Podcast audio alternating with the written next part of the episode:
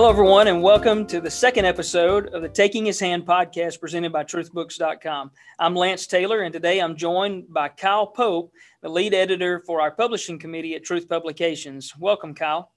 How you doing, Lance? Doing good. Good to have you on today and mention that you're a part of our publishing committee at uh, Truth Publications, but I uh, want to let you take a moment and introduce yourself because uh, that's not all that you do. Uh, you're involved in much more out there in Texas. Right. My primary work, I'm the evangelist for the Olsen Park Church of Christ in Amarillo, Texas. Been here for about 15 years and been preaching for 30 some years. And that's my main work. Good deal. Well, we appreciate what you do for us, and I know uh, it's very valuable what you do there uh, for the local work in the Lord's church, too. We've got an interesting topic today. We're going to talk about Christians and voting, and it's a timely topic, obviously, being in an, in an election year, election season.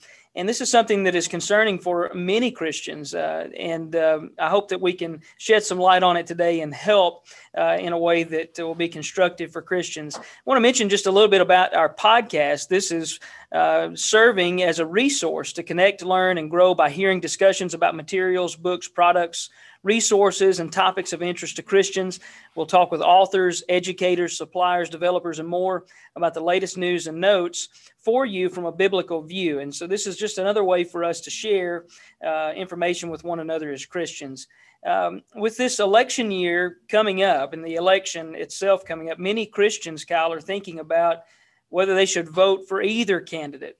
And uh, many are wondering who they should vote for, why they would choose to vote or not vote. Uh, how would you respond to that as a Christian concerned about uh, voting along moral issues and personal issues as well? Right. Well, it may surprise many of our viewers to uh, recognize the fact that prior to World War II, it was a common conviction among many members of churches of Christ not to participate in civil government at all, even voting. Uh, I think the rationale was Second Timothy 2, verse 4 talks about not becoming entangled in the things of this life.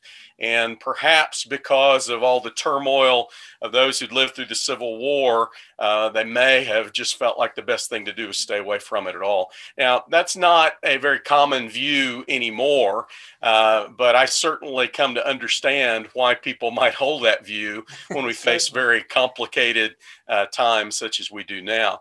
Now, one thing probably I think we ought to think about with this is that not all Christians throughout the world and throughout history have been in societies and lived under governments where they even had the right to vote.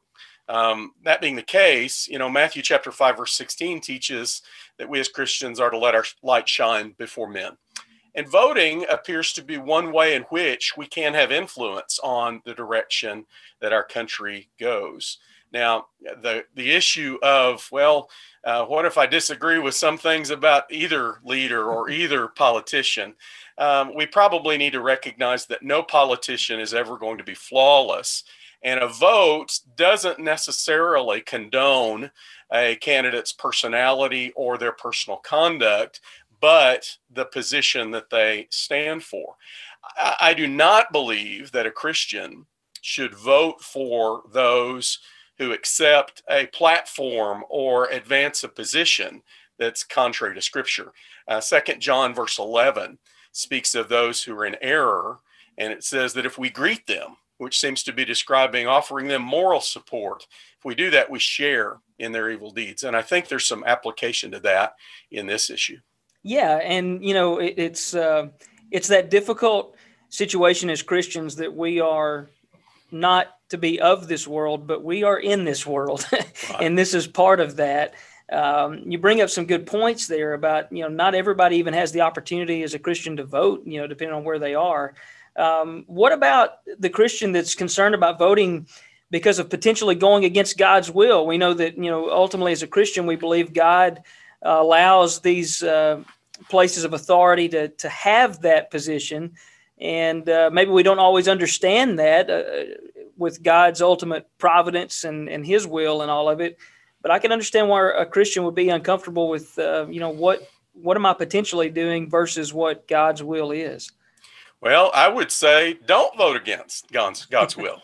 You know, we we can't cast votes that encourage that which is contrary to Scripture. You know, in a representative democracy, though, uh, the best that we can do is accept what a candidate says that he or she will do. And if you have a candidate that said they'd do one thing and then do another, I don't believe that the voter uh, has sinned because of that. On the other hand, if they affirm a platform that is contrary to Scripture, I, I don't think the Christian can support them. Um, I really think uh, to illustrate the the issue of abortion, I think is very much that way. Uh, I see no way that a Christian can cast a vote for a candidate that comes out and accepts a platform or position that says that they are pro abortion. Scripture affirms that conceived life is a child, Luke 1 41 and 44. Uh, we see scripture throughout condemning murder, Exodus 20, verse 13, and the taking of innocent life or shedding of innocent blood, Proverbs 6 16 through 18, is an abomination before God. So a vote for one that supports that, I believe, would be a vote for murder.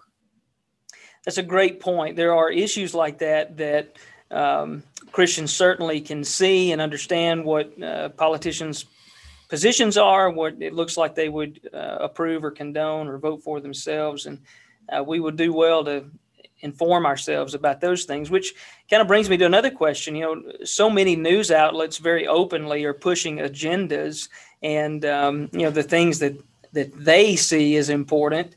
Uh, so, as Christians, where can we go to be informed about decisions and casting our votes, and feel like we can even, you know, trust uh, the information that we're gathering? Right. Well, there certainly are resources out there. I would not want to be in a position of endorsing a particular network or, or publication or commentator. But I tell you what I would say is check your sources, uh, test and research issues for yourself. Be willing to listen to different views, especially of complicated issues. Um, you know, First Thessalonians 5, verse 21 teaches that we are to test all things, hold fast what is good. Uh, First John 4, verse 1 says uh, that we're not to believe every spirit, but to test the spirits uh, whether they are of God. Um, unfortunately, I think we live in a very lazy age. Um, I came to realize this some years ago when I was working on uh, a commentary on the Gospel of Matthew. And I found quote after quote that was either falsely attributed or the guy that they say said it didn't even say it. And, you know, if we're not careful, it's easy to hear something from one source and to believe it and to accept it and to spread it abroad, start fights over it. Uh, when, if we really looked into uh, the reality of it, it's not exactly that. So, as Christians, we've got to be committed to truth above all things. And that's true whether we're talking about uh, religious and spiritual matters or whether we're talking even about political views. Yeah, absolutely. I, I, just want to repeat that. Check your sources. You know, in today's society, everyone is a source. Right. you know, via social media, email, blogs. You know, everything that's out there. Uh, it's like everybody is a source, and uh, that's a very scary thing because it can come from a slant. It can come from just total uh, untruth. Uh, it's just something that's completely false. So we got to really be aware of that. And certainly going to the scriptures is where we've got to go first and foremost. You know, I want to mention at this point, too, in our podcast, uh, our listeners may not know that we publish a monthly magazine. And that could be a good resource for information uh, through articles and writings that are going to help point us to God's Word. Truth Magazine is our monthly periodical focused on teaching Bible principles, accepting the Bible as the inspired Word of God, covering moral and doctrinal topics making practical applications. You can subscribe today at truthbooks.com, or you can learn more by visiting truthmagazine.com. And there's a number of the past archives that are available for free. So I'd encourage people to make use of that. Uh, Kyle, as we keep thinking about Christians and voting, uh, we know that God tells us in Proverbs 14:34 that righteousness exalts a nation. Uh, there, has been so many times that that's been quoted uh, from preachers, teachers, and rightly so. Uh, the rest of that is that sin is a reproach to any people. You know, when, when I think about that as a Christian, uh, I feel a responsibility, even within uh, my own citizenship of this nation, uh, to to uphold righteousness. And I guess the question is: is is voting part of that answer? You know, does does my vote as a citizen in this nation help exalt the nation, um, or is it something that maybe is not as big of a deal as I might make it as an individual? Right. Well, as I mentioned earlier, I don't hold the view that it's wrong for Christians to vote. Uh, I think if we have that right, uh, we can use it. And if you and I can cast a vote in good conscience, uh, we need to do, do, so. But we should never imagine that uh, that's the primary vehicle that a Christian has to exert influence. And I just kind of asked the question have you ever noticed that when you look at the New Testament and you look at the impact that Christians in the first century ended up having, uh, they never describe themselves as taking political action. And yet, Acts 17, verse 6 describes them as turning the world upside down. And how did they do that? Well, they did that by teaching and by influencing those around them, the hearts and souls and minds of people around them. I like Second Corinthians 10, uh, verse 5, casting down arguments and every high thing that exalts itself against the knowledge of God. Whether we vote or whether we don't vote, we need to be doing that in our daily life. And that can have an impact uh, that can last for generations. Absolutely. That's a great point. We um, need to never underestimate the, the, the, influence that we can have as individuals uh, aside from voting. Uh, and maybe that's the thing to focus on, even as Christians during this election season, is uh, to not get so caught up in that one thing uh, that we don't, uh, or that we fail to, to do the things that we can do otherwise. Um, in in thinking about that, uh, you've mentioned a number of scriptures throughout this podcast, and that's excellent. That's what we want to do. That's, that's what we mean by taking His hand. We're taking God's word to help us through these issues. Uh, but are there some other scriptures, resources that you would encourage Christians to study and to grow from, aside from those we've even mentioned, or including those uh, for this kind of a subject when we're thinking about political things and government issues? Sure. We might start with Romans 13, verses 1 through 7.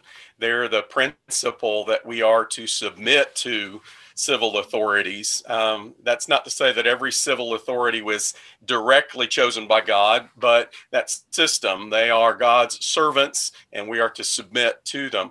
Uh, First Peter chapter 2, verse 13 through 17, extend that even to the ordinances of the civil government. We're not to break laws. Christians are not to break laws, with one exception Acts chapter 5, verse 28 to 29. If you have laws that civil government puts in place that require us to violate God's laws, we've got to break those laws. But, you know, when we're talking about other things, I may think that there's something the civil government has done that's wrong, but that doesn't give me the right to break a law in order to protest that. Um, I think Matthew 17, 17 through 22, there where Jesus is questioned about paying taxes, and he says to render to Caesar the things that are Caesar's. There are a number of things that teaches us about some of these issues. It shows that paying taxes uh, was not considered something that sanctioned all Roman behavior you know there was uh, there were, were, ways in which that taxation actually funded things the romans did that christians would oppose but a tax is different than a vote yeah and um, uh, that's a great point too if i can kind of interject in with some of the other things we've talked about how that a christian may hesitate to vote because right. they feel like they're going to be sanctioning everything that that you know person does uh, right. And the paying of taxes being the same thing that, uh, you know, I don't even want to be involved in it. Well, um, right. Jesus encouraged the involvement that was due, you know, at least right. in that sense. Right. I just filed my taxes late. I like anybody. I hate paying taxes, but you know, it's something that uh, we need to do as Christians, and it's something that doesn't doesn't necessarily mean I agree with everything that that our government does. Right. Um, you know, Paul's use of his citizenship uh, is an interesting example too. Two passages in particular, Acts 22, 25 through 28, and 25, verse 11. They're almost from two different angles. One, for personal protection. Uh, a Roman citizen wasn't to be abused, and so he makes use of that. But then also his appeal to Caesar, which mm-hmm. may have been for protection, but also it becomes a way in which he expands his influence. Yeah. And that may be kind of a parallel to voting because it was a way in which he used a right given to him in order to have uh, have an influence. Yeah. Um, probably the last one that I would mention is Philippians chapter 3 verse 20 where it speaks of Christians their citizenship being in heaven. And I think, you know, even though we want to exert an influence in the society in which we live, we've got to recognize this world is not our home. And as Christians, we've got to make that bond that we feel with one another in Christ's kingdom, our allegiance to Christ as King, that which uh, outweighs any kind of national or political allegiance. I'm proud to be an American, but I'm much more proud to be a citizen of the kingdom of heaven. And that's what we all need to cling to. Absolutely. And that's uh, kind of really what we wanted to point to ultimately in this episode is that uh, above all else, let's keep our faith uh, at the forefront of, of what we're doing and why we're doing it. I want to mention a couple of books that you can find in the bookstore and online at truthbooks.com. Uh, it ties in exactly with what Kyle was just saying now. Uh, the title of this one is This World is Not My Home. This is actually from a series of our lectures, and uh, I would encourage you to take a look at that. It's 1995 uh, currently at truthbooks.com and inside CEI Bookstore. If you're not familiar with us, CEI Bookstore and truthbooks.com excuse me, truthbooks.com is the retail outlet for truth publications. We supply Bibles, books, church supplies, gifts, and other religious material to individuals and churches around the world. So, encourage you to shop with us there. And then also uh, another one that fits the the subject matter of today is Can Christianity Survive in America? Uh, and this is also from the 2011 Truth Lecture Series. And there's a number of articles there that cover a wide variety of topics along this line of political and civil and uh, governmental issues uh, as it relates to the Christians. So, might take a look at both of those. Uh, that one's on sale currently for $14.95 at the website. Uh, Kyle, I really appreciate you joining us today. You've got an excellent perspective on this, and uh, I think it'll be very helpful for our listeners. Well, good to be with you. Thanks for inviting me.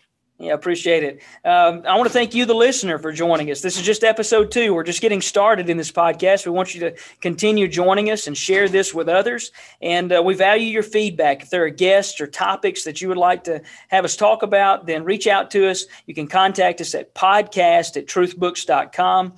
Uh, and I uh, want to thank you again for joining us. And may God bless us all as we try to take his hand and help each other home.